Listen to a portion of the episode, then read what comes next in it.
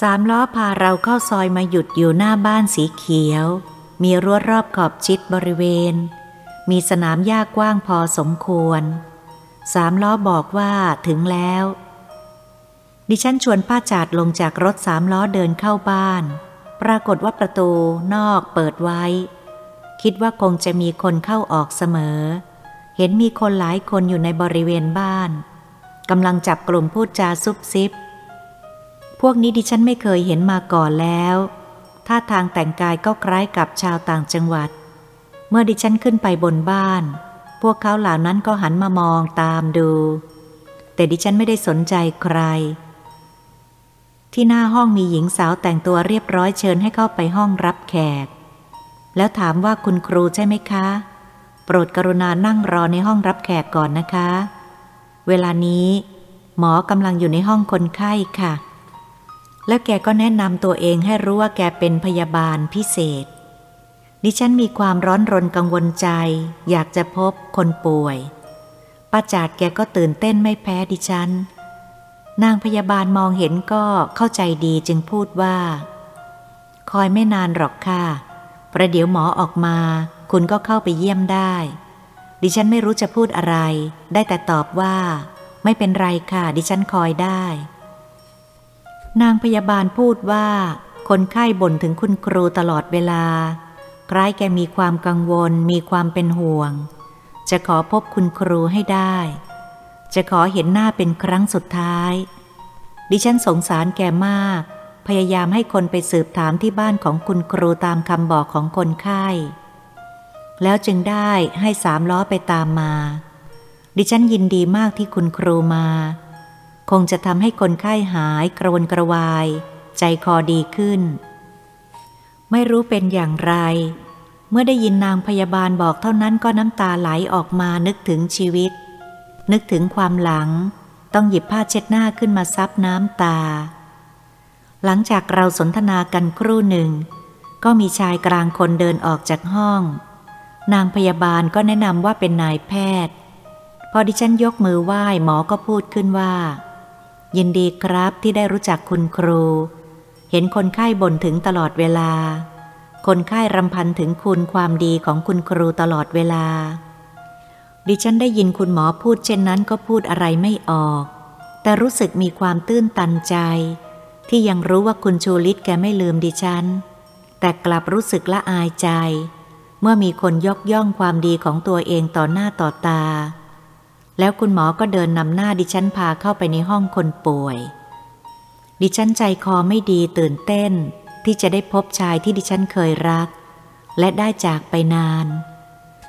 แต่บัดนี้กำลังจะพบกำลังจะได้เห็นหน้า จึงทำให้ดิฉันอดตื่นเต้นไม่ได้ แม้จะระงับใจให้เป็นปกติเพียงไร ก็ยากที่จะสงบได้ คนอื่นตกอยู่ในฐานะ เช่นดิฉันจะคิดอย่างไรกับดิฉันไม่ทราบ แต่ตัวดิฉันคุมสติไม่อยู่จริง ๆ คุณหมอพาดิฉันกับป้าจาดผ่านเข้าไปสองห้อง แล้วก็ยังไม่ถึงห้องคนไข้ คิดว่าห้องคนไข้อยู่ใกล้ห้องรับแขก ซึ่งเป็นการเข้าใจผิด เมื่อเดินวกไปมาจึงถึงห้องคนไข้ หน้าห้องมีม่านกัน้น การที่ให้คนป่วยมาอยู่ลึกจากหน้าบ้านไกลาจากถนนในซอยนี้ ดิฉันคิดว่าคงต้องการความสงบ ไม่ให้มีเสียงรบกวนมาถึง หมอแหวกม่านให้ดิฉันเข้าไป ในห้องมีแสงไฟนวลสว่าง ดิฉันมองเห็นคนไข้นอนอยู่บนเตียง ร่างกายสูบผอม มีแต่หนังหุ้มกระดูก ดิฉันตกตะลึงมองด้วยความสงสาร รูปร่างผิดจากชูลิตคนเดิม จนแทบจำไม่ได้ ดิฉันตรงไปนั่งข้างเตียง หมดความรังเกียจใด ๆ ความรู้สึกได้เรียกร้องเรื่องราวชีวิตเก่าๆ ให้ผุดขึ้นมาอีก ดิฉันจับมือคนไข้มากลมพรางพูดว่า คุณชูลิตทำไมป่วยมากอย่างนี้ไม่ส่งข่าวให้ดิฉันทราบก่อนล่ะคะ ดิฉันพูดพลางสะอื้นพลางด้วยความสงสารอย่างจับใจ คนป่วยพยายามยกมือ ซึ่งมีแต่หนังหุ้มกระดูกมากุมมือดิฉันไว้ พลางพูดด้วยเสียงค่อยแต่ชัดเจนว่า ผมอายครูเหลือเกิน เพราะผมยังซื่อตรงต่อครู แต่ไม่มีใครเห็น นึกว่าผมเป็นคนระยำ ผมพูดไม่ออก ที่สุดผมก็หลบไปทำไร่อยู่บ้านนอก แต่ผลกรรมก็ติดตามไปหาผมจนได้ คนไข้พยายามพูดแล้วน้ำตาไหล ดิฉันพยายามห้ามไม่ให้คนไข้พูด กลัวจะเหนื่อย แต่หมอกลับบอกว่า ปล่อยให้แกระบายความรู้สึกที่อัดไว้นานแล้วออกมาเสียบ้าง ก็คงจะทำให้แกสบายใจดีกว่าอัดเอาไว้ ดิฉันไม่รู้จะพูดอะไร แล้วคนไข้ก็พูดว่า ผมขอฝากเด็กไว้ให้ครูช่วยเลี้ยงดู อบรมสั่งสอน ในเมื่อผมหาชีวิตไม่แล้ว ผมสงสาร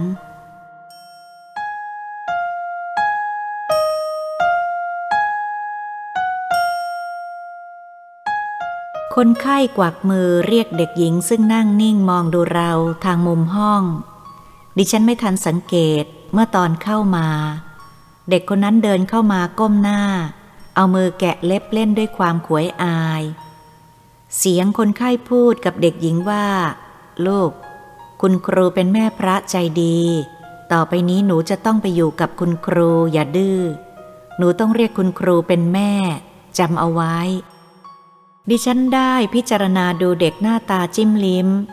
ซึ่งโอบตัวเข้ามากอดด้วยความรัก และสงสาร แล้วพูดกับคนไข้ว่า นอนใจเถอะค่ะ คุณชูลิตคะ ลูกคุณจะต้องอยู่ในความดูแลของดิฉัน แล้วก็จะให้ความสุขความรู้กับแก เท่าที่ดิฉันจะสามารถให้ได้ คนป่วยยิ้มอย่างโล่งใจ แล้วพูดว่า ขอบคุณมากครู ผมเป็นคนไม่ดี ครูยังกรุณาผม ดิฉันได้แต่ปลอบคนไข้ให้แกสบายใจว่า ลืมเสเถอะค่ะ คุณอย่านึกย้อนกลับไป นึกถึงความหลังอีกเลย พยายามทำจิตใจให้เข้มแข็ง พื่อจะได้ต่อต้านโรคภัยไข้เจ็บนะคะ คนไข้พยายามยิ้มอย่างสบายใจ แล้วพูดขึ้นว่า ขอบคุณครับ ชีวิตที่ผมต้องผจญกรรมอย่างครูเห็นนี่ ผมเป็นผู้สร้างขึ้นมาเอง ฉะนั้นผมจึงต้องรับกรรมที่หนีไม่พ้น คนป่วยพูดแล้วก็ถอนหายใจแล้วพูดขึ้นว่า ผมทำให้ครูลำบากมามากแล้ว บัดนี้ผมฝากเด็กนำความลำบากให้ครูอีก ผมอายเหลือเกิน และผมจะไม่ให้ครูลำบากเช่นเดียวกับผม จึงอยากจะประกันความยุ่งยาก หากจะเกิดขึ้นในภายหน้า จึงได้เขียนจดหมายไว้เมื่อเด็กเติบโตขึ้น มีความรู้ก็จะได้อ่าน ได้ทราบความประสงค์ของพ่อที่ได้เลี้ยงดูแกมา ว่าผมรักแกมาก ดิฉันได้ยินคนไข้พูดเช่นนั้นก็ไม่กล้าซักถาม แต่แล้วคนไข้ก็เรียกเด็กหญิง ซึ่งยืนกัดเล็บอยู่ให้เข้ามาใกล้ แล้วพูดว่า ฟังนะลูกของพ่อ นับแต่บัดนี้เป็นต้นไป พ่อได้มอบลูกไว้กับครู ต่อไปหนูจะต้องเรียกว่า คุณแม่ และต้องเชื่อฟังคำสั่งสอนของครูนะลูก จงจำคำสำคัญของพ่อไว้ ว่าหากลูกเติบโตต่อไปภายหน้า ลูกจะต้องปฏิบัติตนอยู่ในโอวาทของคุณแม่ หากครั้งใด วันใดที่เจ้าต้องทำให้คุณแม่ หรือครูเสียใจจนน้ำตาตกแล้ว ขอให้เจ้าจงมีร่างอัปลักษณ์ รูปร่างน่าเกลียดน่ากลัว เป็นที่รังเกียจแก่คนที่ได้พบเห็น หากเจ้ามีความเคารพนับถือ มีความกตัญญูต่อคุณครู แม่หรือครูผู้มีพระคุณแล้ว ก็ขอให้เจ้ามีความเจริญต่อต่อไปจงจำคำพ่อไว้ เมื่อได้ยินคำสาปเช่นนี้ดิฉันก็ใจหายหมด นึกสงสารเด็กที่ไม่เดียงสา แต่ก็ไม่รู้จะทำอย่างไร เมื่อเราได้สนทนากับคนไข้พักหนึ่ง ก็มีชายผู้หนึ่งเดินเข้ามา เสียงคนไข้ร้องสั่ง ไม่ช้าชายผู้นั้นก็นำซองสีน้ำตาลมามอบให้ดิฉัน เมื่อดิฉันพลิกดูจ่าหน้าซองถึงดิฉันโดยตรง จึงคลำดูก็รู้ว่าเป็นสมุดอยู่ภายในซอง คนไข้พูดขึ้นว่า มันเป็นสมุดบันทึกชีวิตของผม ขอมอบให้ครู เมื่อผมจากโลกนี้ไปแล้วเจ็ดวันจึงค่อยเปิดอ่าน จะเข้าใจเรื่องดี ดิฉันพยักหน้าแล้วพูดขึ้นว่า ดิฉันจะทนุถนอมสมุดบันทึกของคุณตามคำสั่ง คนป่วยพยายามยิ้มอย่างมีความสุขแล้วพูดว่า ครูรู้ความจริงแล้วคงยกโทษให้ผม อภัยให้แก่ชีวิตอันอาภัพของผมที่ต้องรับกรรมทรมาน ในไม่ช้าก็จะจากครูไปแล้ว ขอให้ครูอโหสิกรรมให้วิญญาณอาภัพของผมด้วย วิญญาณของผมจะได้จากไปอย่างสงบ ได้ยินคนป่วยพูดทำให้ดิฉันต้องสะอื้นอยู่ในซวงอกด้วยความสงสารตื้นตันใจ ชายที่นอนป่วยอยู่ตรงหน้าดิฉันนี้ ครั้งหนึ่งเคยเป็นที่รักใคร่ตั้งใจจะร่วมชีวิตร่วมหัวจมท้ายด้วยกัน แต่แล้วเหตุการณ์ที่ไม่น่าจะเปลี่ยนแปลง ก็เปลี่ยนแปลงกลับหน้ามือเป็นหลังมือ บัดนี้ชายผู้ที่ดิฉันเคยรักเคยบูชากำลังจะสิ้นอายุจากโลกนี้แล้วทำให้จิตใจดิฉันปั่นป่วนจนพูดอะไรไม่ถูก ความรักความอะไรเก่าๆ มันคุขึ้นมา ดิฉันต้องซับน้ำตาและกลั้นไม่อยู่ พรางพูดปลอบคนป่วยว่า ดิฉันยกโทษให้คุณหมดแล้วล่ะค่ะ คุณชูลิตคะจงทำใจให้สงบ อย่านึกสิ่งใดเลย ดิฉันยังรักและสงสารคุณมากค่ะ ดิฉันได้เห็นคนไข้ถอนหายใจอย่างโล่งอก พลางพูดว่า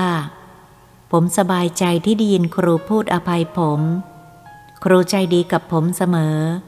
ผมต้องการได้ยินคำนี้มานานแล้ว ต่อไปนี้ผมจะนอนตาหลับ ผมดีใจมากตลอดเวลาที่ผมไม่เคยดีใจเท่าวันนี้เลย แม้สังขารจะป่วยไข้สุดโทมแต่ผมก็สบายใจ ดิฉันปลอบแกเท่าที่จะนึกหาคำพูดได้โดยกระทันหัน ดิฉัน ไม่อยากจะเล่าชีวิตอันแสนเศร้า ไม่มีใครอยากพบกับความเศร้าความทุกข์ เพราะมันทำให้จิตใจหดหู่ฉะนั้นดิฉันจึงอยากขอผ่านไปเสีย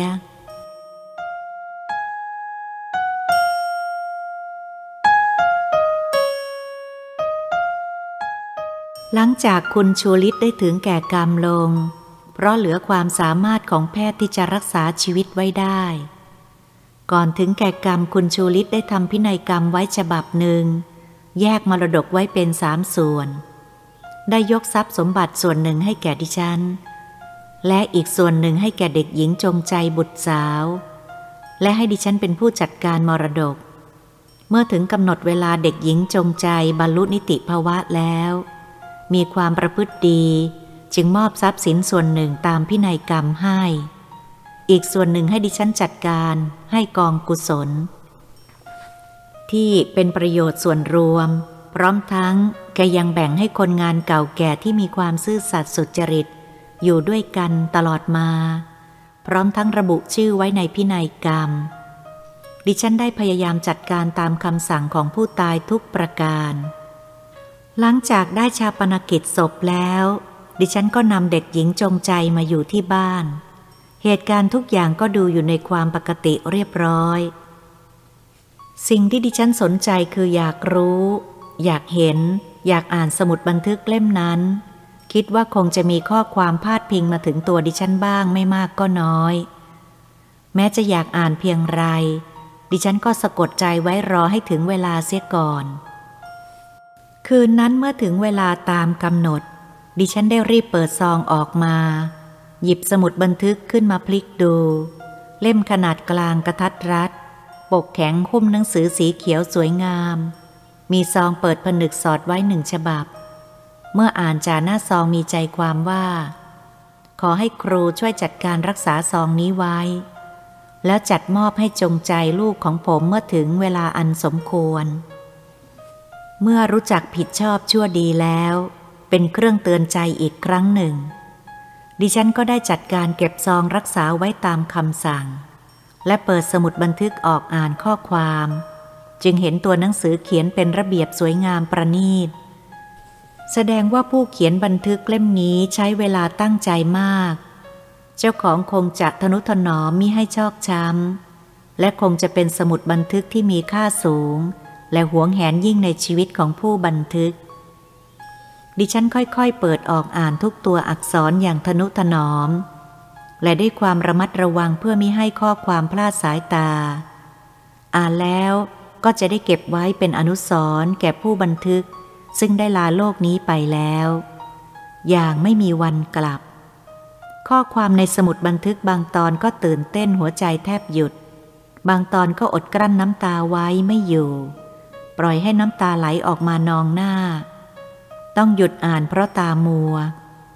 ต้องสะอื้นสักพักหนึ่ง เพื่อได้ระบายอารมณ์ให้คลายไป เพราะชายที่ดิฉันรักและบูชาต้องสู้กับชีวิตอย่างขมขื่น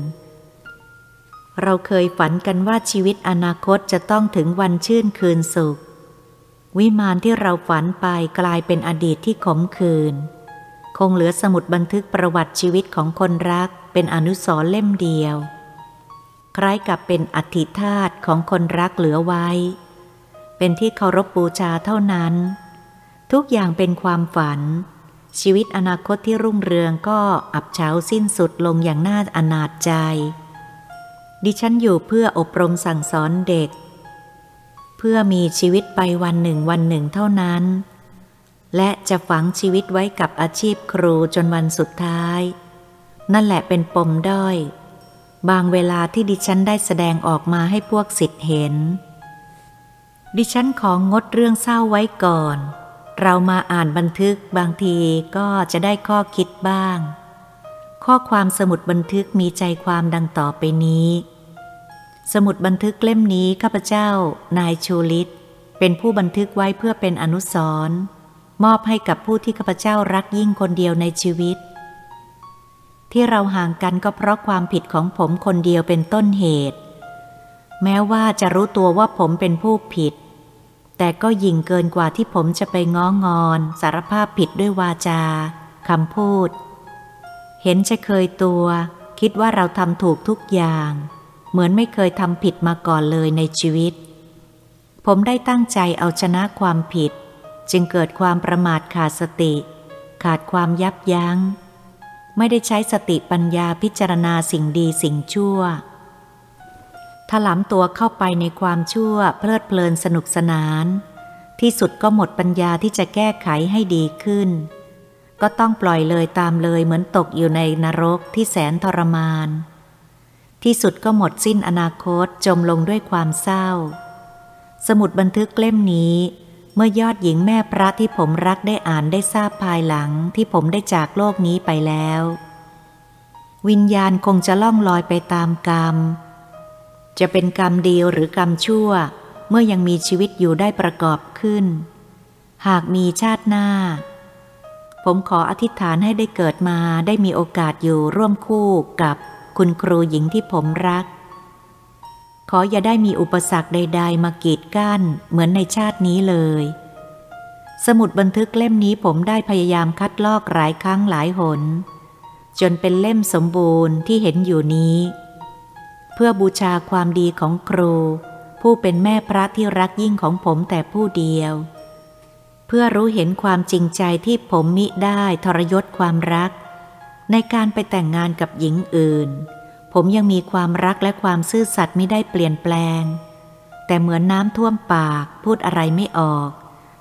จึงต้องปล่อยชีวิตในชาตินี้ทั้งชาติให้ใช้หนี้กรรมกว่าจะสิ้นสุดลงไป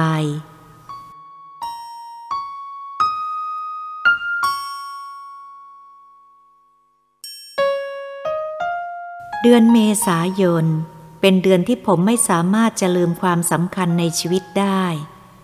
เห็นจะเป็นด้วยอากาศร้อนอบอ้าวทำให้ผมขาดสติเห็นแก่ตัวเหมือนคนบ้า แม้แต่หญิงที่ผมรักยิ่งก็ไม่ได้ยกเว้น ผมต้องการจะเอาชนะในเรื่องที่ไม่มีความหมาย คิดแล้วก็ไม่มีสาระสำหรับผมเลย แต่นิสัยอวดดีชอบที่จะต้องเอาชนะ โดยไม่พิจารณาดูเหตุผลว่าควร หรือไม่ ที่ผมบังคับให้ครูลาออกจากหน้าที่ครู เมื่อเราแต่งงานกัน แม้ครูจะอ้อนวอน อยากจะทำประโยชน์ให้วิชาความรู้ เพื่อสั่งสอนอบรมเด็ก ต่อไป ได้พยายามชี้แจงเหตุผลทุกอย่างว่า หากอยู่บ้านเฉยๆก็เสียดายความรู้ ที่อุตส่าห์เล่าเรียนศึกษามา ไม่ได้ใช้วิชาความรู้ตามที่ควร แต่ผมมีนิสัยสันดานเสีย บางครั้งก็เห็นแก่ตัว ไม่ยอมฟังเหตุผลใด ๆ ทั้งสิ้น เมื่อต้องการสิ่งใดทำสิ่งใด เมื่อถูกขัดใจอารมณ์เสีย ไม่ว่าจะผิดหรือถูก โทสะก็เกิดเพราะเคยเป็นแต่ผู้ชนะ ไม่เคยเป็นผู้แพ้มาก่อน จึงโกรธ กล่าวคำไม่สมควรออกมาโดยไม่คิดว่า จะแสลงหูใคร จะกระทบกระเทือนใคร กิริยาท่าทางที่เรียบร้อยก็เปลี่ยนไปโดยตรงกันข้าม มีกิริยาหยาบคาย ไม่น่าจะเป็นสุภาพบุรุษที่มีความรู้สูง ความโกรธทำให้หุนหันพลันแล่น เดินออกจากบ้านครูหญิงที่รัก ต่อมาอีกสองสามวัน อารมณ์ค่อยคลายลงบ้าง แต่ความทิฏฐิมานะยังมีการง้อคนนั้นผมไม่เคยมี ฉะนั้นอารมณ์จึงไม่ปกติดีนัก มีเพื่อนร่วมงานผู้หนึ่งกว้างขวางในวงสังคม เป็นหนุ่มเจ้าสำราญ เช้าวันนั้นณที่ทำงาน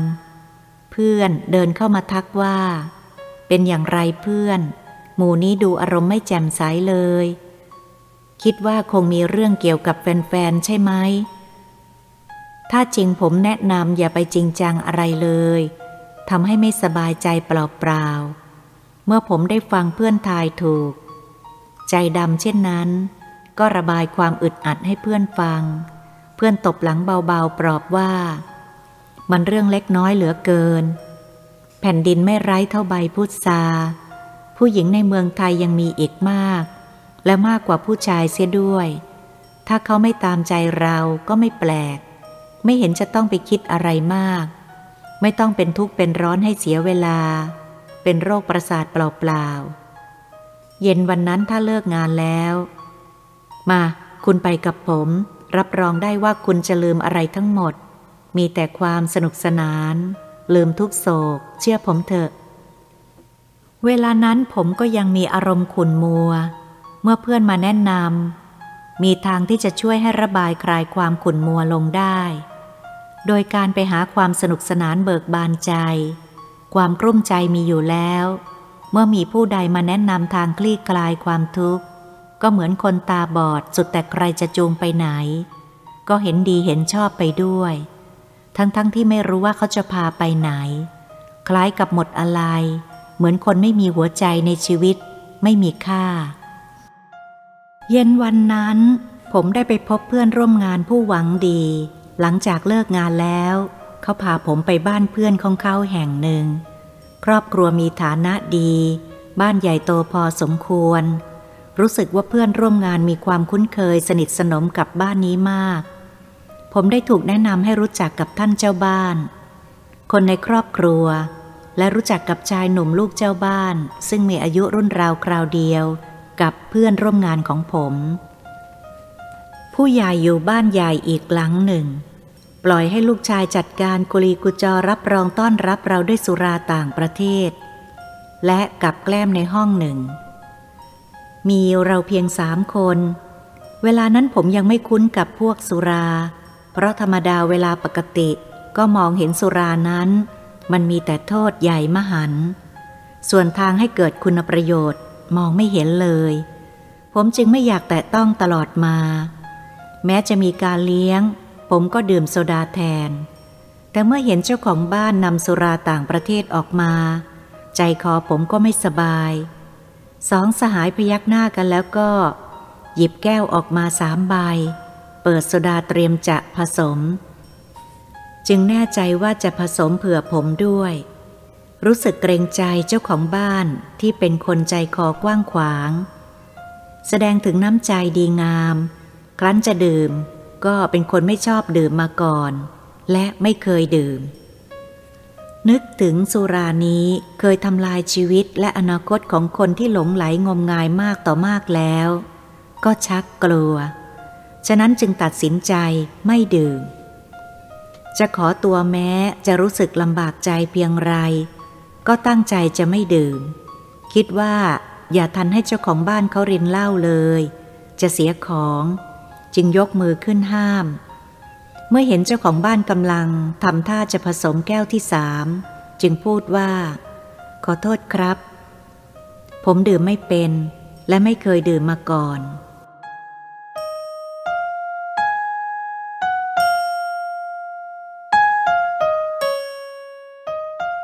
เจ้าของบ้านถือขวดเหล้าชะงักหัวเราะ แล้วหันไปมองดูหน้าเพื่อนร่วมงานของผม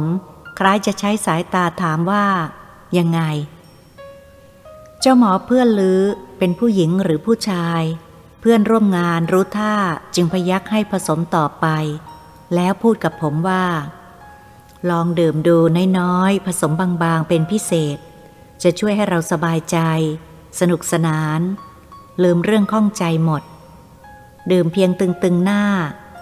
เชื่อผมเถอะนะอย่าให้เสียศรัทธาเจ้าของบ้านเลย อย่าให้เจ้าของบ้านต้องเสียน้ำใจเหล้ามันดับทุกข์ให้เราดีกว่าอย่างอื่น เชื่อพวกเราเถอะ เราหวังดี จะไม่ยอมให้เพื่อนดื่มเมาจนเสียผู้เสียคนหรอกหน้า พูดแล้วก็หยิบแก้วเหล้าผสมโซดาจากมือผู้ผสมส่งมาให้ แต่ผมยังไม่ยอมยื่นมือไปรับ เพียงแต่สั่นหัวปฏิเสธอย่างเกรงใจ แต่เพื่อนขยันขยอยื่นให้พลางพูดว่า เชื่อผม ลองดูเถอะดื่มแล้วมันไม่ตายหรอกนาเหล้ามันเป็นยาดับทุกข์เหล้ามันย้อมหัวใจให้เราลืมทุกข์กล้าหาญดื่มพอตึงๆหน้า แล้วเราจะได้ไปเที่ยวกันให้สนุกสนานในคืนนี้ เชื่อผมเถอะนะทั้งเจ้าของบ้านช่วยพูด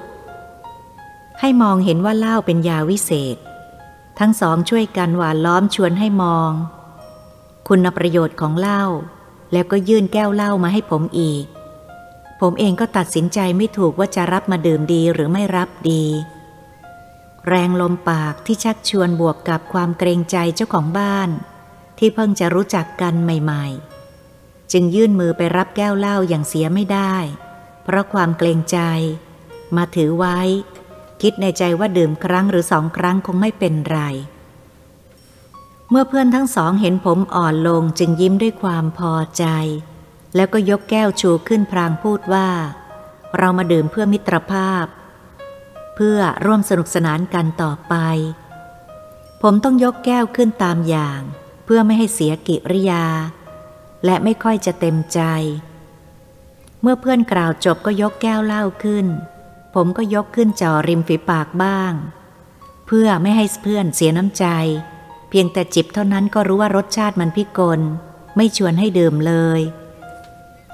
กลิ่นเหล้าปนโซดาระเหยจนเข้าจมูกก็ชะงัก มันไม่หอมหวานอย่างที่นึกไว้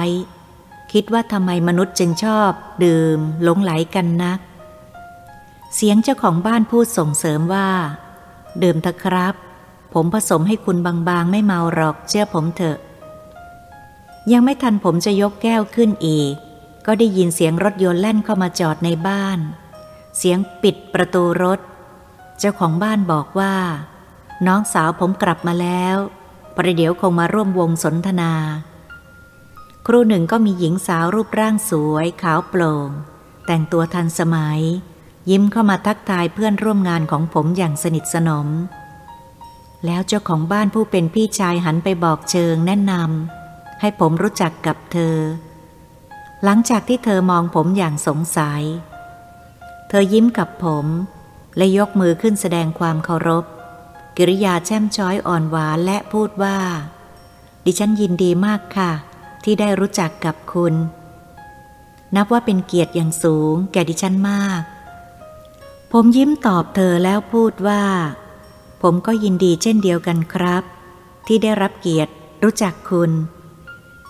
ซึ่งหลังจากนั้นแล้วเราก็ได้สนทนากันอย่างสนิทสนม หล่อนก็ได้ส่งเสริมขยันขยอร่วมกับเพื่อนให้ผมดื่มสุราด้วยอีกผู้หนึ่ง และหล่อนก็ผสมเหล้ายกแก้วขึ้นดื่มด้วย ด้วยความเกรงใจเพื่อน และเห็นแก่เธอ ผมก็ได้พยายามแข็งใจดื่มเหล้าในแก้วเป็นครั้งแรก ความรู้สึกไม่ผิดอะไรกับได้ดื่มด่าง หรือกรดผสม หรือเหมือนยาหม้อทั้งขมทั้งเหม็น ทั้งคืน ต้องกลืนน้ำทองแดงเข้าไปในลำคอ ด้วยความยากลำบาก เมื่อน้ำเล่าผ่านเข้าไปในลำคอ ผมพูดไม่ถูกว่าความรู้สึกเป็นอย่างไร รสชาติไม่หอมหวาน กว่าจะผ่านลำคอได้ก็รู้สึกยากลำบากจำได้แม่นยำที่สุด เป็นการเริ่มต้นครั้งแรกในชีวิตที่ได้ดื่มน้ำเมา เมื่อเมาแล้วขาดสติ เกิดความประมาทขาดความยับยัง้ง เมื่อน้ำเหล้าผ่านลงไปในลำคอไม่นาน ความรู้สึกเริ่มร้อนเผาท้องก็ร้อนวูบวาบ ตาชักลาย มองหน้าคนชักหลายหน้า เห็นหญิงสาวยิ้มด้วยความพอใจ และได้ผสมเหล้าส่งให้อีกแก้วหนึ่ง แม้ว่าจะเริ่มเมาวิงเวียนแล้ว แต่ก็ยังรู้ตัวดี จึงโบกมือ ขวา ขอตัวว่าไม่ไหว เพียงแก้วแรกก็ทำให้ผะอืดผะอมแล้ว ถ้าแก้วที่สองคงฟุบอยู่ที่นั่น ไม่ต้องลุกไปไหนอีก ผมเห็นหญิงสาวหัวเราะคิกๆ ได้ยินเสียงค่อยกว่าธรรมดา เพื่อนร่วมงานของผมหันมาพูดอะไรกับผมได้ยินไม่ถนัด เห็นแต่ปากงับงับเพราะแก้วหูของผมเหมือนมีตัวมแมลงอะไรเข้าไปร้องแซ่ไปหมด ไม่ได้ยินอะไร ผมต้องนั่งครึ่งนอนครึ่ง สลึมสลืออยู่ที่เก้าอี้ตัวที่นั่งนั่นเอง พอจะลุกขึ้นก็เวียนหัว นึกในใจว่านี่หรือคือเหล้าที่มนุษย์หลงไหลชอบดื่ม ผมต้องนั่งซึมอยู่เหมือนคนไม่มีสติ หนักหัว สามคนเขาพูดอะไรกัน ผมไม่รู้เรื่อง จะอยู่ใกล้ก็เหมือนพูดมาแต่ไกล เพราะได้ยินเสียงค่อยๆ จับใจความไม่ได้ เห็นหญิงสาวกระวีกระวาดหายไปสักครู่หนึ่ง ก็นำเอาผ้าขนหนูผืนเล็กๆ ชุบน้ำบิดหมาดๆและใส่น้ำหอมมาเช็ดตามหน้าตา คอ และทับไว้ตรงหน้าผาก เธอทำให้ผมโดยไม่ได้รังเกียจ ผมนึกชมเธออยู่ในใจว่า แม้เราจะรู้จักกันในระยะสั้น แต่เธอก็ให้ความสนิทสนมมากจนเกินความคาดหมาย ไม่ช้าอาการมึนเมา การวิงเวียนก็น้อยลง การหนักหัวเบาลง พอลุกขึ้นได้ไม่งอนเงยน